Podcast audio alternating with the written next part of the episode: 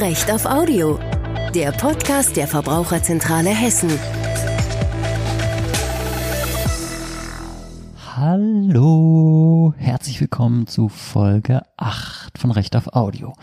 Wir sind diesmal ein wenig durch die Beschwerden getaucht, die die Verbraucherzentrale regelmäßig erreichen. Und das Ergebnis war eine kleine Zusammenstellung von fünf typischen Online-Scams. Und natürlich haben wir auch den ein oder anderen Tipp eingestreut, wie sich diese Scams vermeiden lassen. Und wir beginnen gleich mit einem leider zeitlosen Klassiker, den Fake-Shops. Es gibt ja durchaus gute Gründe, manche Online-Shops zu meiden.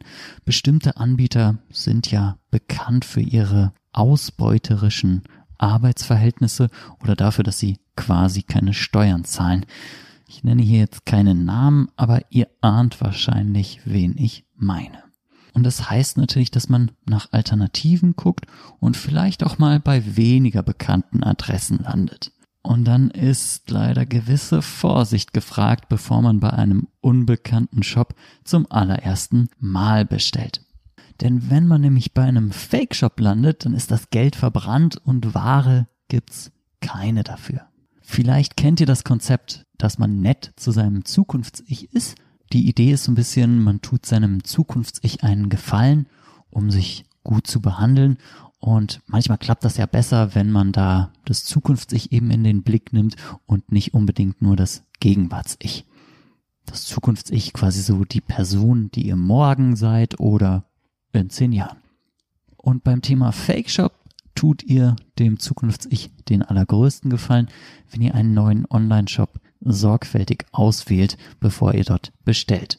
Denn sonst rennt euer Zukunfts-Ich morgen oder in einem Monat seinem Geld hinterher und wahrscheinlich bekommt das Zukunfts-Ich es nie wieder. Aber wie gerät man überhaupt an so einen Fake-Shop? Viele Fake-Shops machen tatsächlich Werbung in den sozialen Medien, also auf Facebook oder auf Instagram oder auf Twitter. Das funktioniert alles automatisch. Ein Betrüger schaltet für ein paar Euro dann seine Anzeige, alles digital. Da schaut meist kein echter Mensch drauf, wer da genau wirbt und für was die Person da genau wirbt. Das ist also ganz was anderes als Werbung an der Bushaltestelle.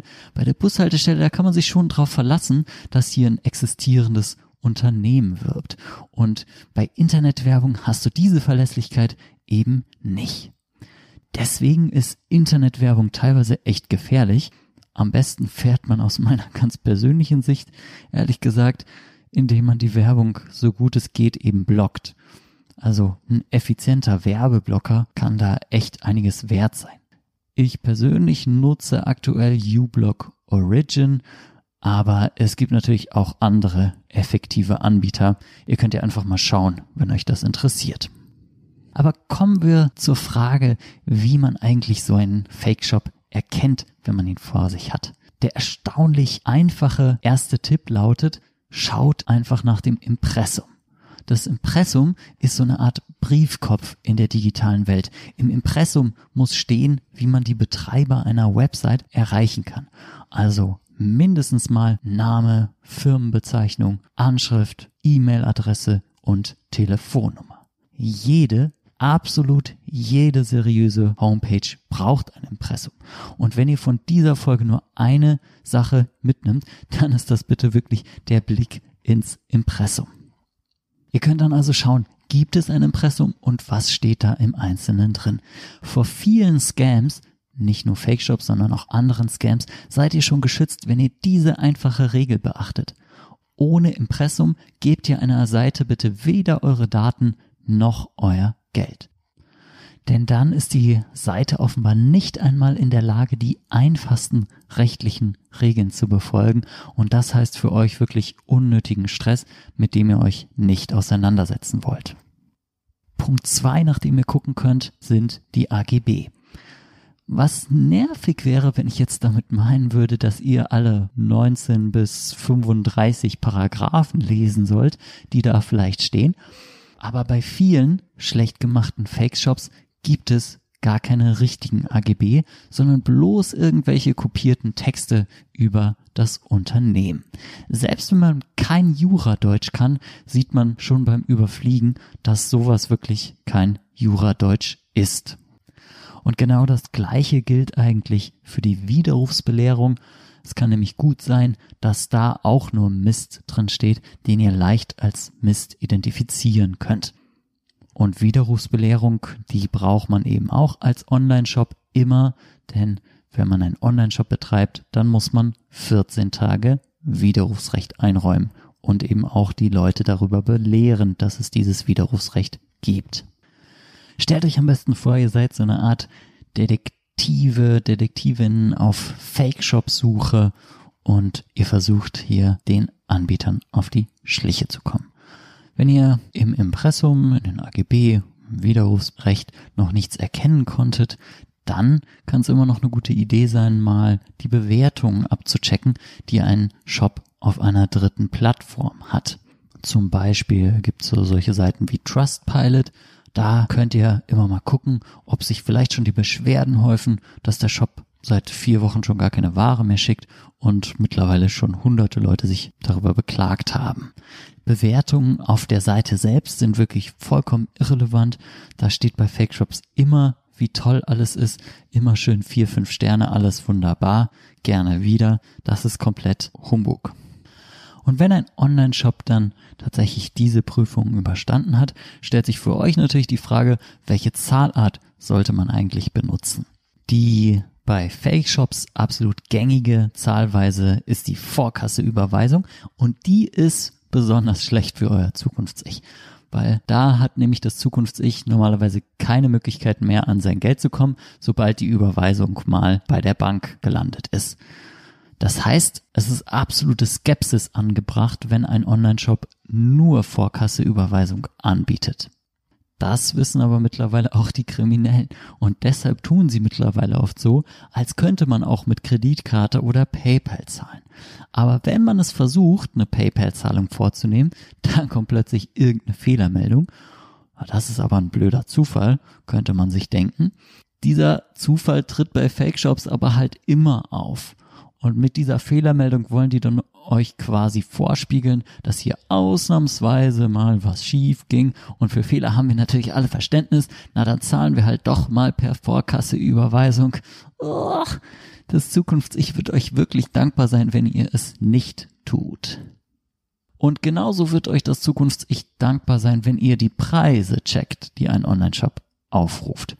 Kann es wirklich sein, dass ein brandneues Handy, das gerade erst vorgestellt wurde und beim Mediamarkt noch nicht mal lieferbar ist, bei diesem kleinen Shop, von dem man vorher noch nie gehört hat, auf Lager ist und zweihundert Euro günstiger als überall sonst? Das kann eigentlich nicht sein. Auch im Internet hat keiner was zu verschenken und wenn sich was zu gut anhört, um wahr zu sein, dann ist es auch nicht wahr. Hört da also gerne auf euer Bauchgefühl. Manchmal kommt einem ja schon etwas komisch vor und wenn es einem komisch vorkommt, dann Finger weg. Solche Fake-Shops gibt's auch in der Variante der Schrottshops. Bei den Schrottshops bekommt ihr zwar irgendwelche Ware, die ist aber richtig schrottig, vollkommen unnütz, sodass ihr die gar nicht wirklich gebrauchen könnt. In Folge drei unseres Podcasts haben wir einen solchen Shop mal auseinandergenommen, inklusive Interview mit einer Betroffenen. Hört mal rein, wenn es euch interessiert. Und damit kommen wir zu Scam Nummer zwei. Das Telefon klingelt und auf der anderen Seite der Leitung heißt es, hallo, hier ist Microsoft. Und wenn Microsoft am Telefon sein will, dann wissen SpongeBob-Fans ziemlich genau, wir haben heute offenbar Gegenteiltag. In Wirklichkeit ist das am Telefon nämlich nicht Microsoft, das ist bestenfalls Patrick. Und Patrick ist ein netter Techniker. Patrick spricht Englisch mit uns und einem starken Akzent. Das ist schon ein bisschen komisch, wo Microsoft als riesiger Konzern doch wohl auch ein deutsches Service Center haben musste, oder? Naja, aber Patrick will ein Virus auf unserem P C entdeckt haben. Na, das ist aber mal ein Service, könnte man meinen. Aber es ist halt immer noch Gegenteiltag. Das ist in Wahrheit kein Service, das ist lupenreiner Betrug. Patrick lässt sich jetzt nämlich über TeamViewer oder ähnliche Programme Zugriff auf unseren P C geben und dann sucht er entweder nach Passwörtern oder er verstellt irgendwas und fordert von uns dann Geld dafür, dass der P C wieder benutzbar wird. Im harmlosesten Fall wirst du ein paar Hunderter los, die Patrick dich vor deinen Augen in irgendwelche Gutscheincodes tauschen lässt, mit denen er sich bezahlen lassen will. Und im schlimmsten Fall räumt Patrick mit seinen Freunden auch noch dein Bankkonto leer. Also, wenn Patrick anruft und sagt, er sei von Microsoft, dann leg auf. Höflichkeit ist in diesem Fall absolut egal. Der Tipp kann wirklich nur lauten, auflegen, auflegen, auflegen.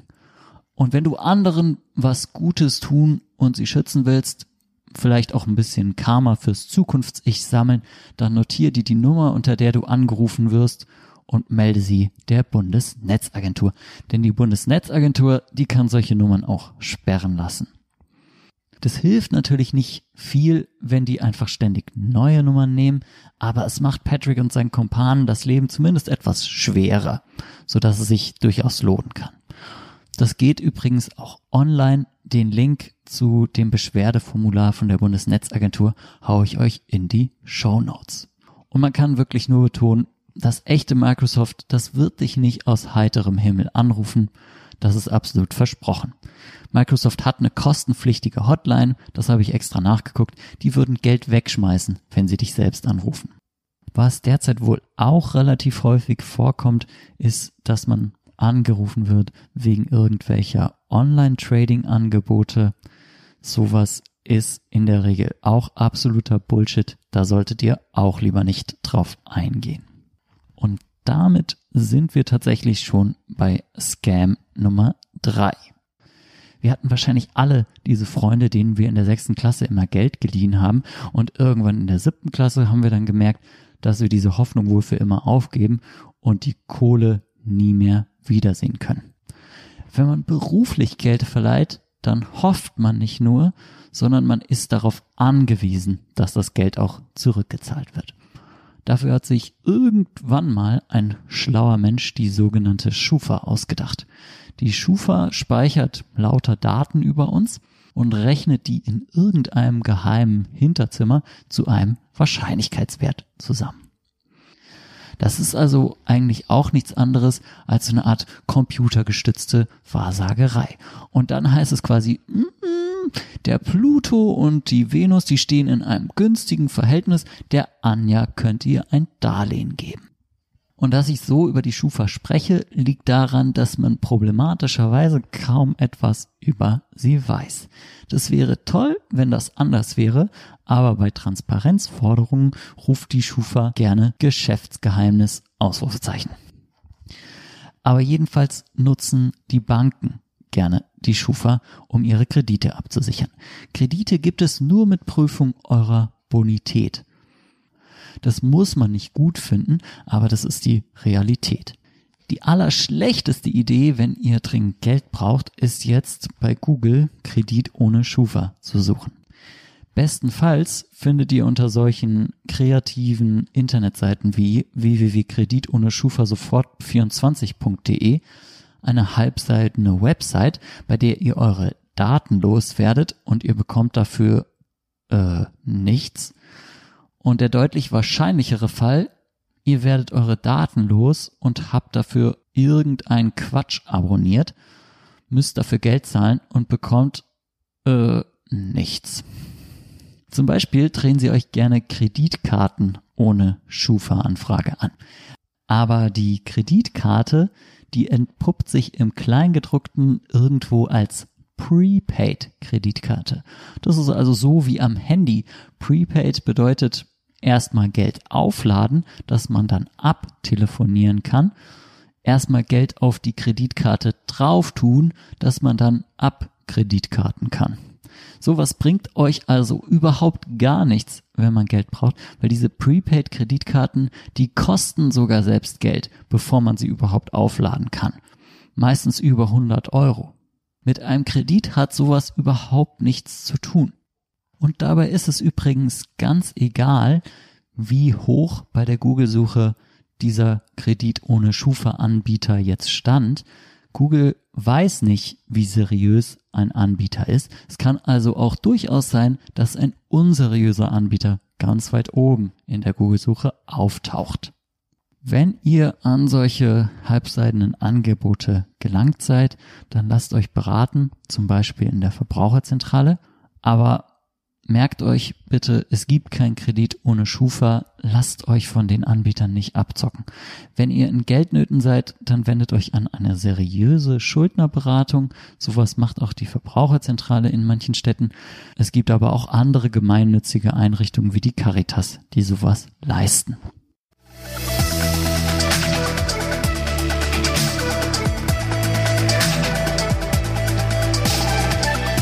Und damit wird es Zeit für Scam Nummer vier. Wahrscheinlich das Einzige, was langweiliger ist als Papierkram von einer Behörde anzufordern, ist es, Papierkram in einem persönlichen Termin von einer Behörde anzufordern. Ganz davon abgesehen, dass man bei einem persönlichen Termin momentan ja sogar noch seine Gesundheit riskieren darf. Ich weiß nicht, ob ihr zuletzt mal versucht habt, ein Führungszeugnis zu beantragen. Das geht einzig und allein auf der Website vom Bundesamt für Justiz. Den Link kloppe ich euch in die Shownotes. Ihr könnt euch eine Website vorstellen im Design von vor ungefähr zwölf Jahren. Und sie sieht ziemlich genau so aus, wie die Texte darauf klingen. Zitat: Jeder Person, die das vierzehnte Lebensjahr vollendet hat, wird gemäß Paragraph dreißig Bundeszentralregistergesetz auf Antrag ein Führungszeugnis über den sie betreffenden Inhalt des Registers erteilt, in Klammern Führungszeugnis. Dieses kann für eigene Zwecke, in Klammern Privatführungszeugnis oder zur Vorlage bei einer deutschen Behörde erteilt werden. Ja, wer nach dieser Erklärung noch nicht eingeschlafen ist, findet zwar nicht gerade einen bunten Knopf zum Beantragen, aber jedenfalls die Info, was das kostet, nämlich dreizehn Euro, und was man für den Antrag braucht, nämlich einen elektronischen Personalausweis und eines dieser digitalen Lesegeräte für den Personalausweis. Ich weiß nicht, wie es euch geht, aber ich habe so ein Lesegerät bisher nicht und ich kenne viele Menschen, denen es genauso geht. Das Lesegerät ist für ziemlich viele von uns ziemliches Neuland. Ja, das ist jetzt unpraktisch, aber dann müssen halt doch wieder viele Menschen sich beim Bürgeramt in die Schlange stellen und hoffen, dass niemand von ihnen Corona hat. Bis irgendwer irgendwas mit einer Blockchain programmiert und das vielleicht mal ein Ende hat. Oder alternativ macht das Bundesamt vielleicht mal etwas deutlicher, dass man als Lesegerätersatz wohl mittlerweile auch sein Smartphone nehmen kann, wenn N F C eingebaut ist und die sogenannte Ausweis-App zwei installiert wurde. Auch die Ausweis-App zwei verlinke ich in die Shownotes, aber jetzt kommen halt die Scammer. Weil beim Bundesamt für Justiz noch niemand gecheckt hat, dass man zwischendrin auch Websites mit Ü im Namen schalten kann, ohne auf O E auszuweichen, haben die sich zum Beispiel einfach mal Führungszeugnis beantragen punkt de geschnappt und ihre eigene Seite geschaltet. Brauchen Sie ein Führungszeugnis? Na, dann gleich beantragen für dreizehn Euro. Die ganze Website sieht auch weniger nach Webdesign Walter mit seinen H T M L Skills aus. Es gibt bunte Knöpfe und langatmige Texte im Behördenjargon sind auch vorhanden. Absolut richtig gehört, langatmige Texte sind auch vorhanden. In diesen langatmigen Texten wird nämlich versteckt, dass Führungszeugnis beantragen punkt de gar keine offizielle Seite des Bundes ist, sondern einer Firma gehört. Und das, obwohl da prominent die schwarz-rot-goldene Fahne prangt, aber das kann natürlich auch jeder auf seine Website einbauen. Die Seite verhökert uns für zufällig genau dreizehn Euro, zwar kein Führungszeugnis, aber dafür gibt's ein wertloses P D F, in dem steht, wo wir ein Führungszeugnis bekommen. Nämlich auf der altmodischen Seite des Bundes, wenn wir eben nochmal dreizehn Euro zahlen und einen elektronischen Perso sowie Lesegerät haben. Und das Gemeine ist, auf das Widerrufsrecht soll man bei dieser Seite natürlich vorher verzichten. Und das machen ja auch alle, weil man braucht sein Führungszeugnis normalerweise schnell und nicht erst irgendwann in vierzehn Tagen plus X. Die Adressen dieser Scams ändern sich leider immer wieder. Ich habe hier jetzt bewusst eine genannt, die es nicht mehr gibt. Es gibt aber eben ständig neue Adressen, unter denen diese Masche stattfindet. Und auch diese Anbieter sind teilweise nicht schlecht gelistet, wenn man bei Google mal nach Führungszeugnissen sucht. Deswegen nochmal, Google weiß nicht, wie seriös eine Seite ist. Und auch eine normale D E-Adresse kann man für ein paar Euro kaufen. Das ist absolut kein Zeichen, dass ein Angebot seriös ist. Wahrscheinlich wird es ungefähr bis zu den Flugtaxis dauern, bis die Behörden verbraucherfreundliche digitale Lösungen anbieten, die so einfach funktionieren wie ein Online-Einkauf. Und deswegen gibt es diesen Führungszeugnis-Scam auch in anderen Bereichen. Zum Beispiel bei Visa-Anträgen vor einer Reise in die U S A. Da solltet ihr also auch genau hingucken. Bei Schufa-Auskünften, bei Kfz-Kennzeichen und sogar wegen einem internationalen Führerschein hatten wir schon solche Beschwerden. Aber das Gute ist, sowas könnt ihr ganz easy erkennen. Dafür müssen wir nur wieder gucken, wer hinter einer Seite steckt. Ich hoffe, ihr erinnert euch an den Anfang dieser Folge. Wir gucken ins Impressum. Dort erkennt ihr ganz eindeutig, ob eine Seite von einer Behörde betrieben wird oder von irgendeiner ein-Euro-GmbH, die alle paar Monate ihren Namen wechselt, wenn bei Trustpilot die Bewertungen zu schlecht geworden sind. Also, tut eurem Zukunfts-Ich den Gefallen, schaut nach dem Impressum. Ist das wirklich eine Behördenseite oder ist das irgendein Abzocker? Womit wir langsam zu Scam Nummer fünf kommen könnten. Ich würde euch gerne im Alleingang vor allem übel dieses modernen Wohnungsmarktes bewahren, aber überraschenderweise ist die Verbraucherzentrale nicht allmächtig. Genauso wie ihr muss ich also leider zugucken, während die unsichtbare Hand des Marktes im Wohnungsmarkt vor allem Ohrfeigen verteilt. Bezahlbaren Wohnraum für alle kann dieser Podcast also leider nicht bereitstellen. Ich kann aber immerhin den Politiker in mir rausholen und für brutalstmögliche Aufklärung sorgen. Denn, überraschtes Pikachu-Face, nicht alles, was im Internet steht, stimmt. Zwischen den Luxussanierungen und Besenschränken mit Potenzial findet sich ja hin und wieder doch noch das ein oder andere Schnäppchen. Und dann muss man ganz feste hoffen, dass das Schnäppchen echt ist. Denn immer wieder gibt's betrügerische Wohnungsanzeigen bei großen Immobilienportalen. Von außen sind die Anzeigen kaum von einer echten Anzeige zu unterscheiden. Oft sind das nämlich auch vermeintlich echte Anzeigen, die daraus bestehen, dass man einfach alte Anzeigen von irgendwoher kopiert hat und die nochmal online stellt. Aber es gibt ein ziemlich sicheres Alarmzeichen. Die Anbieter solcher Fake-Wohnungsanzeigen befinden sich, wenn man ihnen gerade schreibt, zufällig immer im Ausland. Und deswegen können sie leider keinen persönlichen Besichtigungstermin machen, aber kein Problem. Wenn man ihnen ein paar hundert Euro Vorschuss überweist, dann schicken sie gerne den Schlüssel per Post zu. Manche vergeben die Wohnung sogar gleich und sagen, du kannst sofort einziehen, wenn du mir die erste Monatsmiete vorab überweist. Easy. Ugh, nein. Auch nicht, wenn sie den Vorschuss mit irgendeinem tollen Begriff wie Kaution oder sonst was umschreiben. Das ist auch nichts anderes als der Enkeltrick im digitalen Gewand. Gebt euer Geld bitte nicht einfach so aus der Hand, bevor ihr wisst, dass eine Wohnung überhaupt existiert. Das Zukunfts-Ich wird's euch wiederum danken. Das Geld ist euer Druckmittel, das ist immer so, ob bei Wohnungen oder bei einer Handwerkerrechnung. Mit Vorkasse muss man also immer vorsichtig sein. Denn seinem Geld hinterherzulaufen, das ist super mühsam. Also müsst ihr auf jeden Fall skeptisch bleiben. Man vergisst ja zwischen all den echten Schnäppchen gerne, dass es im Internet eben nichts zu verschenken gibt. Und da muss ich nochmal betonen, wenn etwas zu gut klingt, um wahr zu sein, dann ist es auch nicht wahr. In die Shownotes packe ich euch ein Tool zur umgedrehten Bildersuche. Da könnt ihr dann, wenn ihr den Detektiv in euch entdecken wollt, mal schauen, ob vielleicht genau das Foto zu der Wohnungsanzeige in Frankfurt zufällig schon fünfmal aufgetaucht ist bei irgendwelchen Wohnungen, die angeblich in Wiesbaden, Mainz oder Kassel sein sollen. Ich würde euch gern, wie gesagt, im Alleingang vor sowas bewahren, aber dann müsste ich wirklich den ganzen Tag nichts anderes machen und mir irgendwelche Immobilienanzeigen angucken und würde trotzdem nicht ansatzweise hinterherkommen. Das schaffen wir also nur gemeinsam. Alle dieser Immobilienportale haben eine Meldefunktion. Da könnt ihr betrügerische Anzeigen melden und die Portale können dann darauf reagieren und die Anzeigen sperren. So geht's in der Regel am schnellsten. Viel schneller, als wenn ihr erst uns schreibt und wir dann dem Portal schreiben müssen, dass es sich dabei um eine betrügerische Anzeige handelt. Und wo ich jetzt hier schon die ganze Zeit von Betrug gesprochen habe, natürlich ist sowas auch strafrechtlich relevant, ja. Betrug, zweihundertdreiundsechzig S t G B. Sowas könnt ihr natürlich auch der Polizei anzeigen. Auch dafür gibt es tatsächlich eine digitale Möglichkeit, nämlich onlinewache punkt polizei punkt hessen punkt de. Das droppe ich euch auch in die Shownotes.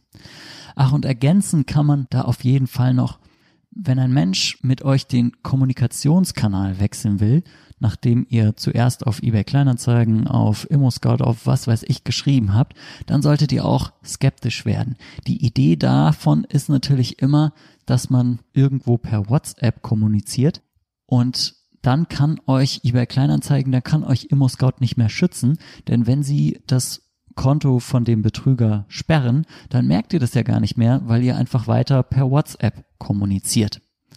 Die großen Portale haben alle automatische Betrugserkennung, die euch zu schützen versucht, und das klappt aber eben nicht, wenn ihr nach der ersten Nachricht auf WhatsApp ausgewichen seid. Da müsst ihr also auch vorsichtig sein.